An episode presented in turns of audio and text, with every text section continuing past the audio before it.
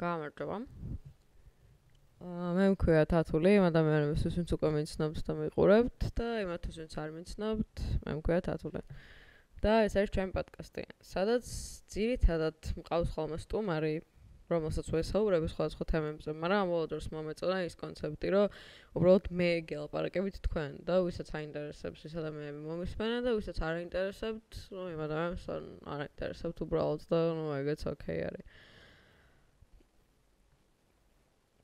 რაღაც დროის წინაც ჩავწერე ეპიზოდი, სადაც მარტო მე ვიყავი და ძალიან ნერვიულობდი მაგ ეპიზოდის დადებაზე, იმიტომ რომ არ ვიცოდი რამდენად ჩემი კონცეფტი იყო ეს მარტო ყოფნა ეპიზოდის განმავლობაში და რამდენად შევძლებდი ამ თლიანი ეპიზოდის ჩემი წარმართვას, მაგრამ მე მგონი საკმაოდ კმაყოფილი დავრჩე მაგ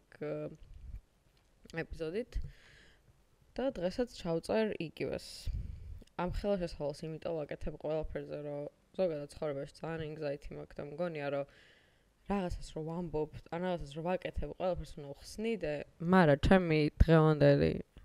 ეპიზოდის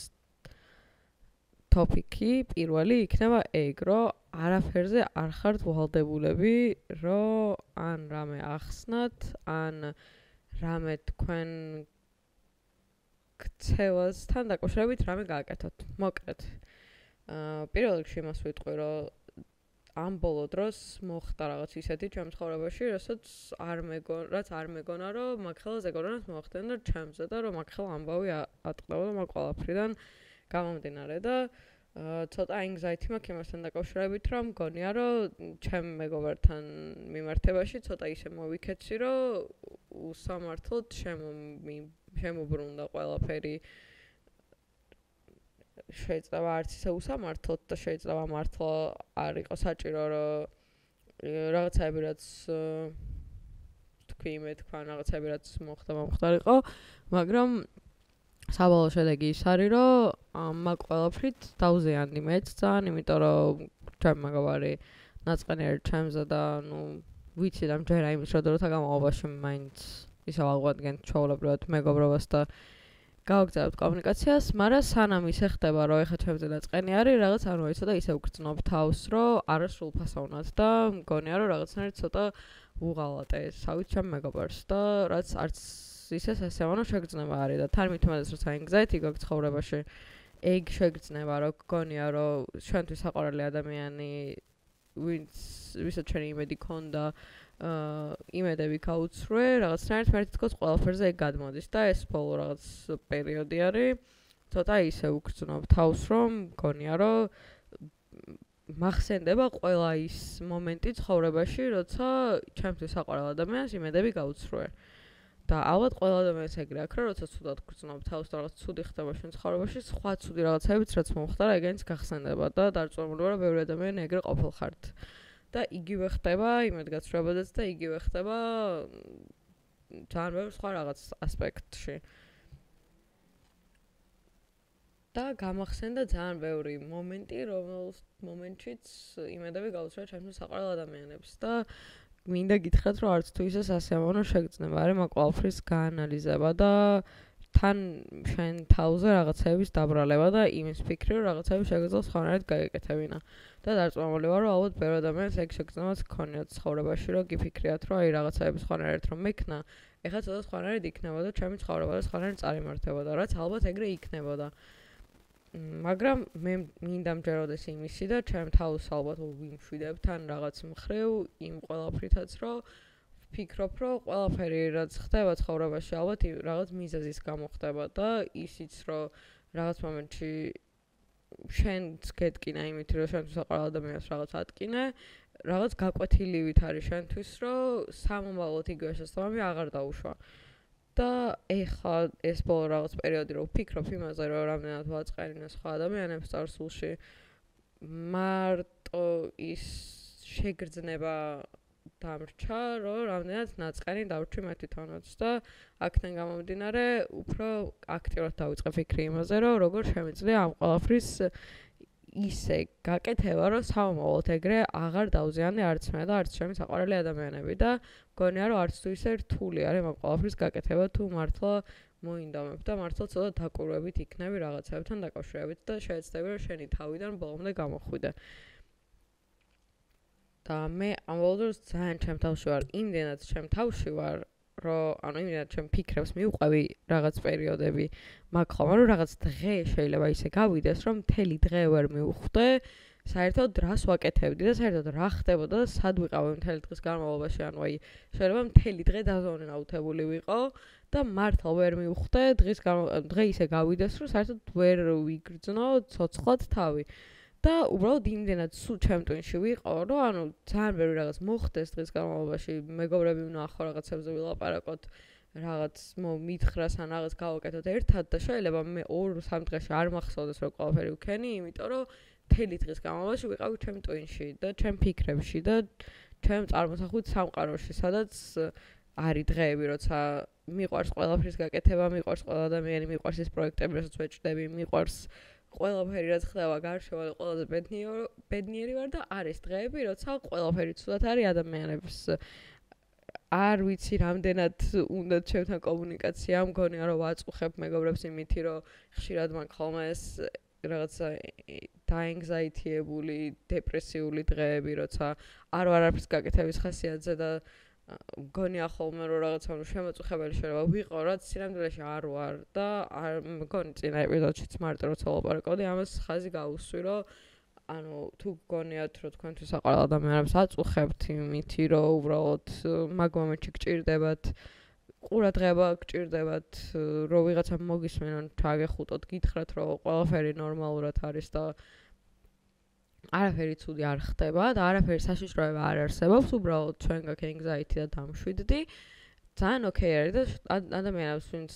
ვიღაც უყარხართ და ვინც უნდა თქვენზე, ეს ყველაფერი ესმით და ნამდვილად არაწუხებთ და დარწმუნებული ვარ, რომ ის ჩემი მეგობრები რამოდენიმე კარგი მეგობარი, რომელიც მყავს ახლა ცხოვრებაში და მართლა ანუ ძალიან მადლობელი ვარ ყველაფრის, რომ ეგ რამოდენიმე ადამიანი მყავს. აა ვიცი რომ ნუ არ ვაწუხებ და ვიცი რომ არ ვარ ზედმეტი მაგათთვის და პირიქით უნდათ რომ მე კარგად ვიყო და მარტო ეგ ინტერესი აქვს რომ უბრალოდ ანუ კარგად ვიყო და მაგ მომენტში შეძლონ რომ ჩემ გვერდით იყვნენ. მაგრამ ნუ რაღაც დღეები არის ხოლმე რომ მე ჩემი ტვინი მეუბნება რომ ეგ იგრე არ არის და რომ ვაწუხებ ადამიანებს და ეგეც მგონია რომ ნორმალური არის და მგონია რომ ყველაფერი რაც ხდება ჩვენ ტვინში, ყველაფერი ნორმალური არის და ყველაფერი უნდა მივიღოთ და anxiety-ც და ნერვიულობაც და მომავალზე ნერვიულობა, პროექტებზე ნერვიულობა პირიქით კარგი არის და მეც ხანახან მავიწყდება ხოლმე ჩემი თავისგან ყველაფერი და ხანახან მავიწყდება ხოლმე ის, რომ ერთხელ რაღაც რო არ გამოგივა, არ უნდა დანებდე და პირიქით უნდა გააკეთო კიდევ და კიდევ და კიდევ და რაღაც მომენტში აუცილებლად მიხვალ იმ შედეგამდე, რომელიც დაგაკმაყოფილებს შენ. მით უმეტეს ეხლა ჩემი პოდკასტიდან გამომდინარე თუნდაც რო ვილაპარაკო, რაღაც დღეები არის ხოლმე, როცა ვფიქრობ, რომ საერთოდ არ აღარ მინდა ამის გაკეთება და რომ ანუ ვერ ვხვდები რა საიდან საიდან მომივიდა საერთოდ იდეა რომ დამეწყო ამის გაკეთება. ან არ მაქვს ხოლმე ის ენერგია თუნდაც რომ მოვიძიო ადამიანი და მაგასთან ერთად დაუჯდე და დაუგეგმო და ყველაფერი გავაკეთო, იმიტომ რომ ძალიან მიჭირს ზოგადად რაღაცებზე თავის მობმა და ეგ იქიდან გამომდინარეობს რომ რაღაც დონით ცოტა ზარმაცი ვარ, რაღაც დონით anxiety მაქვს, რაღაც დონით ობსესიური რაღაცების მიმართ და მინდა რომ ყველაფერი ისე გამოვიდეს როგორც ჩემ ტვინში გამოდის და საქართველოსი ძალიან რთული არის მაგის მიღწევა. იმიტომ რომ შეიძლება სულ მთელი კვირა გქონდეს დაგეგმილი რომელიც გაწერილი გაქვს და გონია რომ ესე გააკეთებ ყველაფერს ხშირ შემთხვევაში ხელს არ გიწყობენ და ხშირ შემთხვევაში ერთი და იგივე საქმეზე გიწევს ორჯერ და სამჯერ ერთი და იგივე ადგილას მისვლა რაც არც თუ ისე კარგი არის და არც თუ ისე სახალისო არის და შეიძლება გიქრობდეს რაღაცების გაკეთების სურვილს. მაგრამ მაინც უნდა გააკეთო აუცილებლად და ფიქრობ რომ რაღაცები რაც ხელს გიშლის და შენ რომ მაგის მიხედავად მაინც აგრძელებ იმის კეთებას რაც მართლა ქსიამოვნებს ეგ უფრო გზრდის და უფრო ძლიერ და რაღაც ანუ საინტერესო ადამიანად ხდის ასე ვთქვა ცხოვრებაში. და თვითონ ის ფაქტიც რომ ხანახან ხშირად ვფიქრობ ხოლმე იმაზე რომ აი ნეტა სხვა ადამიანები როგორ აღიქვამენ ჩემ პოდკასტს ნეტა აი სხვა ადამიანები როგორ ხედავენ მე და რაღაც მომენტებში მავიწყდება ხოლმე ის, რომ არც თუ ისე დიდი მნიშვნელობა აქვს მაგ ყველაფერს ჩემთვის. რა თქმა უნდა, რაღაც დონეზე აქვს მნიშვნელობა, იმიტომ რომ ყველა სოციუმის წევრები ვართ, ყველა რაღაცებს ვაკეთებთ და ანუ გვინდა რომ როცა რაღაცას გავაკეთებთ, ფიდბექიც კარგი მოყვებოდეს. გვინდა რომ ადამიანები აფასებდნენ იმას, რაც ვაკეთებთ, იმიტომ რომ უფრო мотиваციას გვაძლევს ეგ და უფრო სურვილს და უფრო თითქოს აი reassurance, ანუ გვარწმუნებს იმაში, რომ მართლა რასაც ვაკეთებთ, სხვა ადამიანებამდეც მიდის და თან ანუ გააჩნია ალბათ იმ იდეას და იმ intentions, რითიც აკეთებ იმას, რაც აკეთებ და აა მე მგონია რომ პოდკასტს იმიტომ ვაკეთებ, რომ უბრალოდ უფრო უკეთ გავიცნო ადამიანები, ვინც ჩემთვის არიან საინტერესო. გავაცნო ეს ადამიანები სხვებსაც. აა კონდეს რაღაც ის, რასაც დროს და ენერგიას დაუთმობ და რაც ჩემთვის საინტერესო იქნება და უბრალოდ აი თუნდაც ჰობის დონეზე, იმიტომ რომ არ არის ეს ჩემი პროფესია, პოდკასტერობას არ ვაპირებ ცხოვრებაში. მაგრამ თვითონ ის ფაქტი, რომ ყველაფერი equipment-ი მაქვს და ყავს გარშემო ადამიანები, ვინც საინტერესოები არიან და ძალიან მიხარია რომ ეგ ეგრე არის და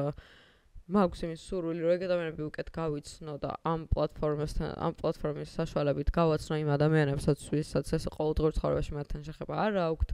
უკვე საკმარისი არის იმისთვის რომ მე ამის გაკეთება გავაგრძელო. და კიდევ სხვა რაღაცეებიც რასაც ვაკეთებ ეგენიც რავი იგივე მიზნით ხდება რომ უბრალოდ ჩემი სკილები რაიც მაქვს ეგენი გამოვიყენო, თან გავერთო, თან მქონდეს ადამიანებთან კომუნიკაცია. თან არ ვიცი, ვან ვითარავდა ჩემ თავს და ვცდი და სხვა სხვა რაღაცებს, იმიტომ რომ ცხოვრება ხო ეგ არის, ანუ 20 წლის რო ხარ და 21 წლის რო ხარ და 22 წლის რო ხარ, თუ სულ 25 წლის იყო, ანუ ალბათ ცხოვრება ეგ არის მაგ დროსაც, რომ უბრალოდ რაღაცებს ცდი. მაგრამ რაც უფრო დრო გადის, უფრო რაღაცები იცი და უფრო რაღაცებს კონკრეტული მიმართულებით აკეთებ და რაღაც პროფესიონალურად შეიძლება უფრო ჩამოყალიბებული ხარ, მაგრამ რომც არ იყო, ეგეც ძალიან ნორმალური არის და მაგის გამოც არ უნდა ისტრესავდეთ თავს. იმიტომ რომ ვიღაცა ძალიან მეორე ადამიანი არსებობს, ვინც დღემდეც არიციან რისკ ეკეთება უნდათ და უკვე არიან 40 წლის და მართლა ძალიან მეორე ადამიანი არსებობს, ვინც აი 40 და 50 წლის ასაკში იცვლიან პროფესიას და იცვლიან საერთოდ ცხოვრების სტილს და ეგ ნუ midlife crisis-ად შეგვიძლია რომ დავაბრალოთ, მაგრამ კიდევ სხვა ბევრი გარემოებებიდან გამომდინარეობს მოკლედ. და ნუ რა მნიშვნელობა აქვს დაუბრუნდები იმ ტოპიკს რომ რამდენად ჩემ ტვინში ვარ ხოლმე ძალიან ხშირად და ამის გამო ძალიან ბევრი რაღაცა ვრჩება გარემოსგან. აა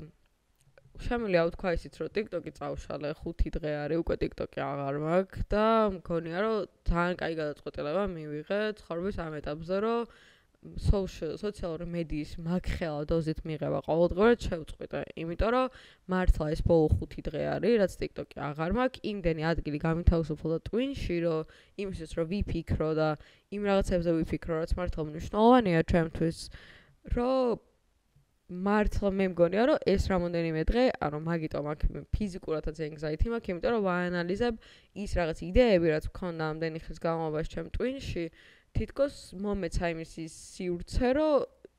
განვახორციელო და მართლა რეალობაში გადმოვიტანო. და ანუ არც თუ ისე მარტივი არის და არც თუ ისე რაღაც ანუ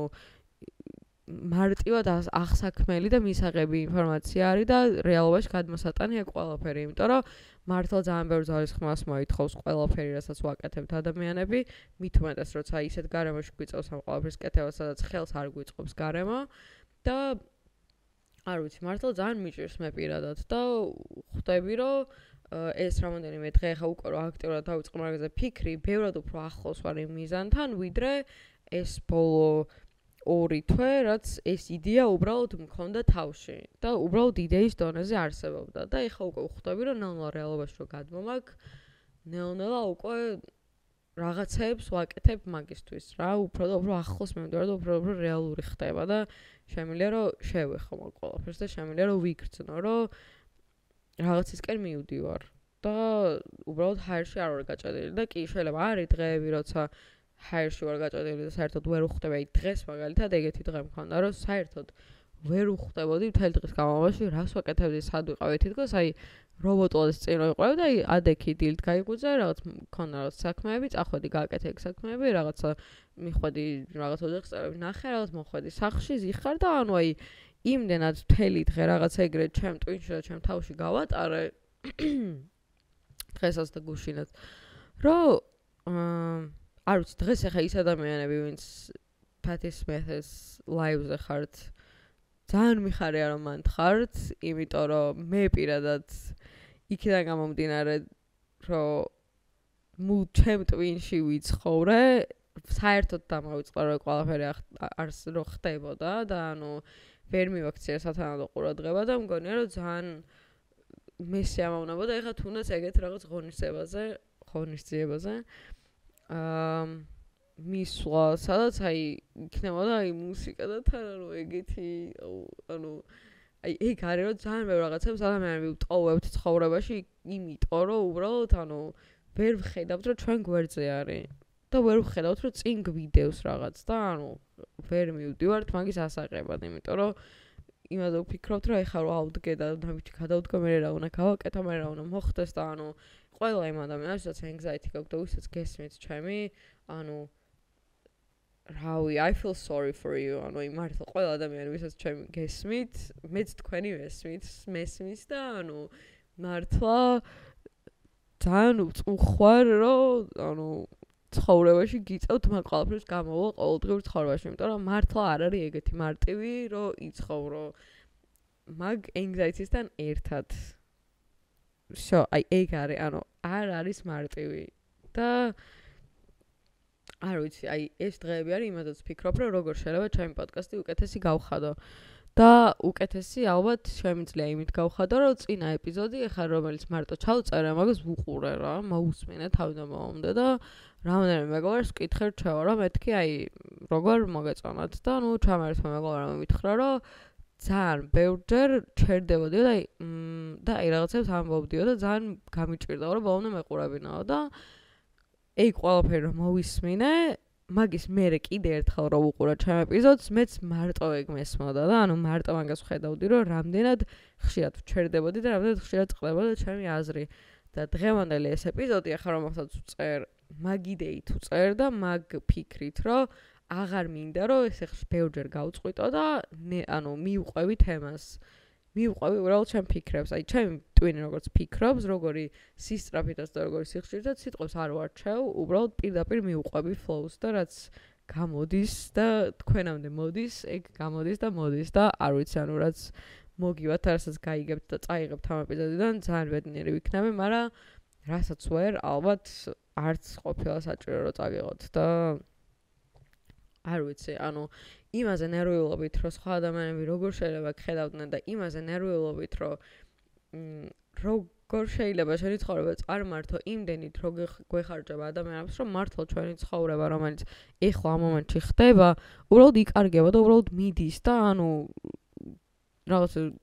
აღარაფერი აღარ ჩავა მაგისგან. როცა შეგილია რომ მართლა ისე ამონო და მართლა ანუ კი არ არის თბილისი ეგეთი ქალაქი რომ ძალიან ბევრი რაღაც ხდებოდეს და ძალიან ბედნიერები იყვნენ ადამიანები, მაგრამ მაინც არის რაღაცები რის გაკეთებად შეგილია და უბრალოდ მოიძიებ და თუ დაინტერესდები და მეგობრებთან ერთად ან თუნდაც მარტო ან არ ვიცი ოჯახის წევრებთან ერთად შეყვარებულთან ერთად ადგებით წახოთ და რაღაცას გააკეთებთ ან მიხვდებით რომ ეგეთი ცუდიც არ არის აკოფნა და ანუ ალბათ პირველ რიგში ჩემ თავს უნდა მეუბნებოდე მაგ ყველაფერს იმიტომ რომ ეხლა ხანს ვიყავი იტალიაში ერთი კვირით თუ დაახლოებით ერთი კვირით და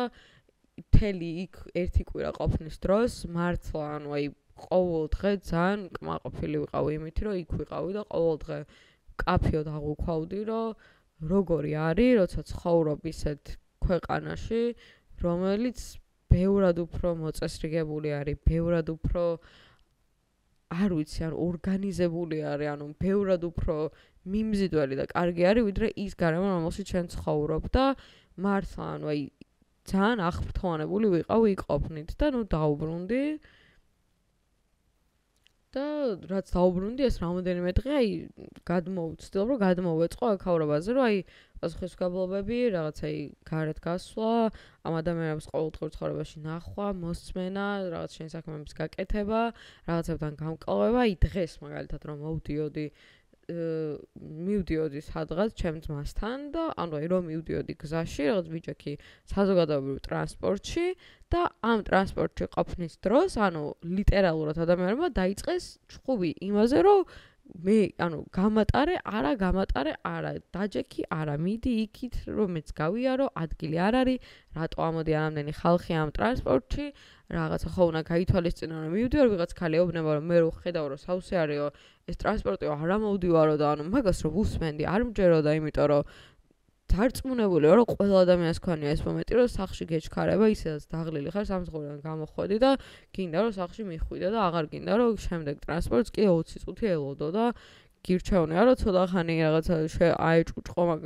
მარშრუტკაში თუ რაღაც ავტობუსში რაც ადიხარ და რაუნდენიმე გაჩერება გავძლო მიხვიდე სახლამდე და ანუ რა უქნათ ახლა სხვანაირად არ არის ანუ ერთმანეთს თუ ხელი არ შეუწყეთ ანუ სხვანაირად არ გამოდის და ახლა მაგის თქმა რომ მე არ ამოვდივარ ხოლმე იცი რა აი რაღაც აი ძალიან ისე უთხრა რომ ანუ ძალიან არ მესიამოვნა და თვითონ ის ფაქტიც რომ ამ ადამიანმა ერთმანეთში ჩხუბი დაიწყეს რაღაც მომენტში არაფრის გამო ანუ ძალიან არასასიამოვნო იყო და მართლა ვიჩექი რაღაცას ვკითხულობდი და ძალიან სიამოვნებდა რაღაც ეგ მომენტი მქონდა რომ აი ხა იცოდე ვარომანტიზირებ თან ამ TikTok-ის არ ქონას რომ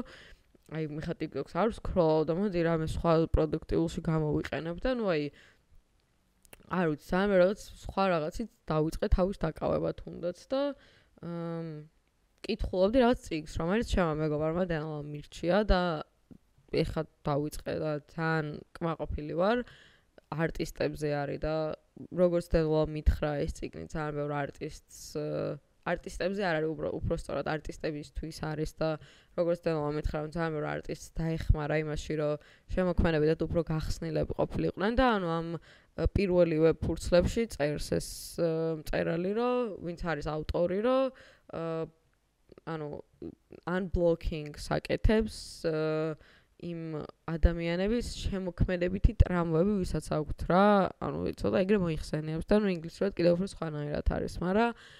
ანუ რა ჩავწერ ლინკს description-ში და ვინმე ცოტა გაინტერესებთ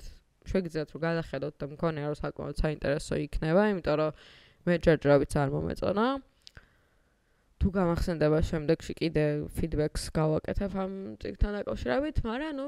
ჯერჯერობით ძალიან კაია და ნუ მოკლედ ვიდექი და ვკითხულობდი ჩემთვის და ანუ არ მქონდა ეს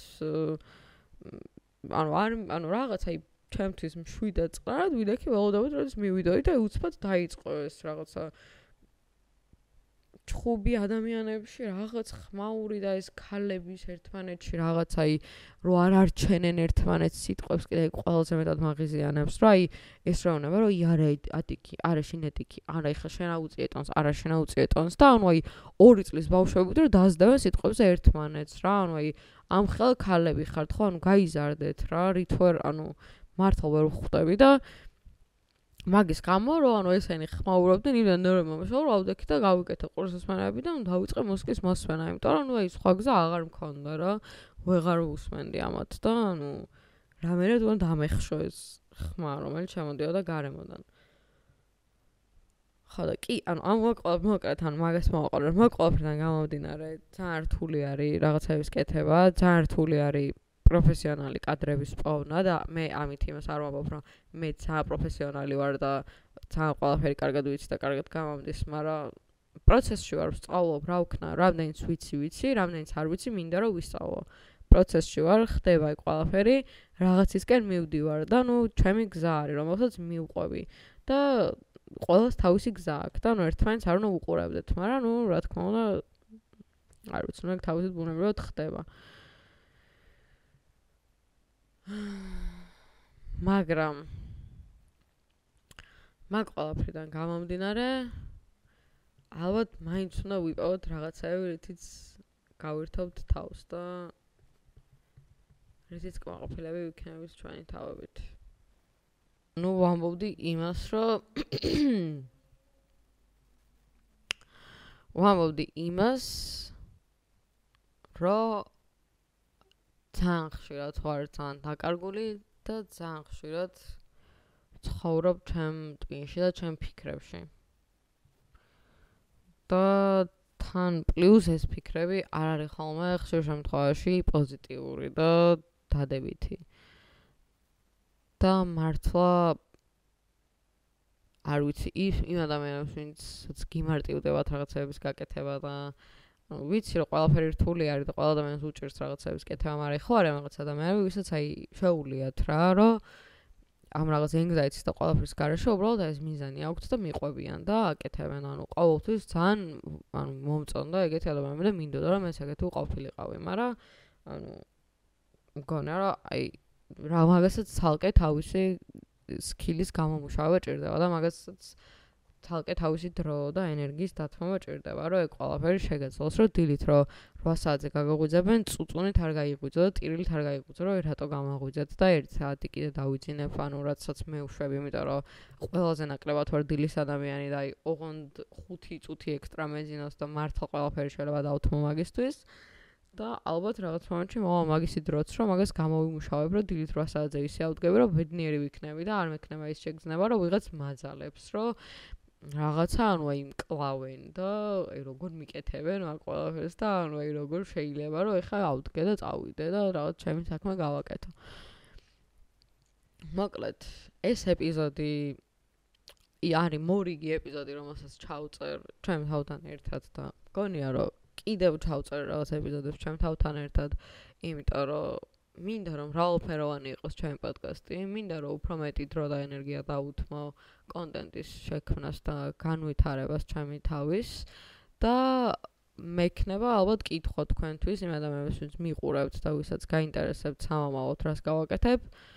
ვინმე ადამიანი თუ არის ისეთი, ვინც მაინც მაინც არ არის ჩემ გარშემო სივრცეში, მაგრამ გაინტერესებთ თქვენ და საინტერესო იქნება თქვენთვის რომ მოვიწვიო და დაველაპარაკო.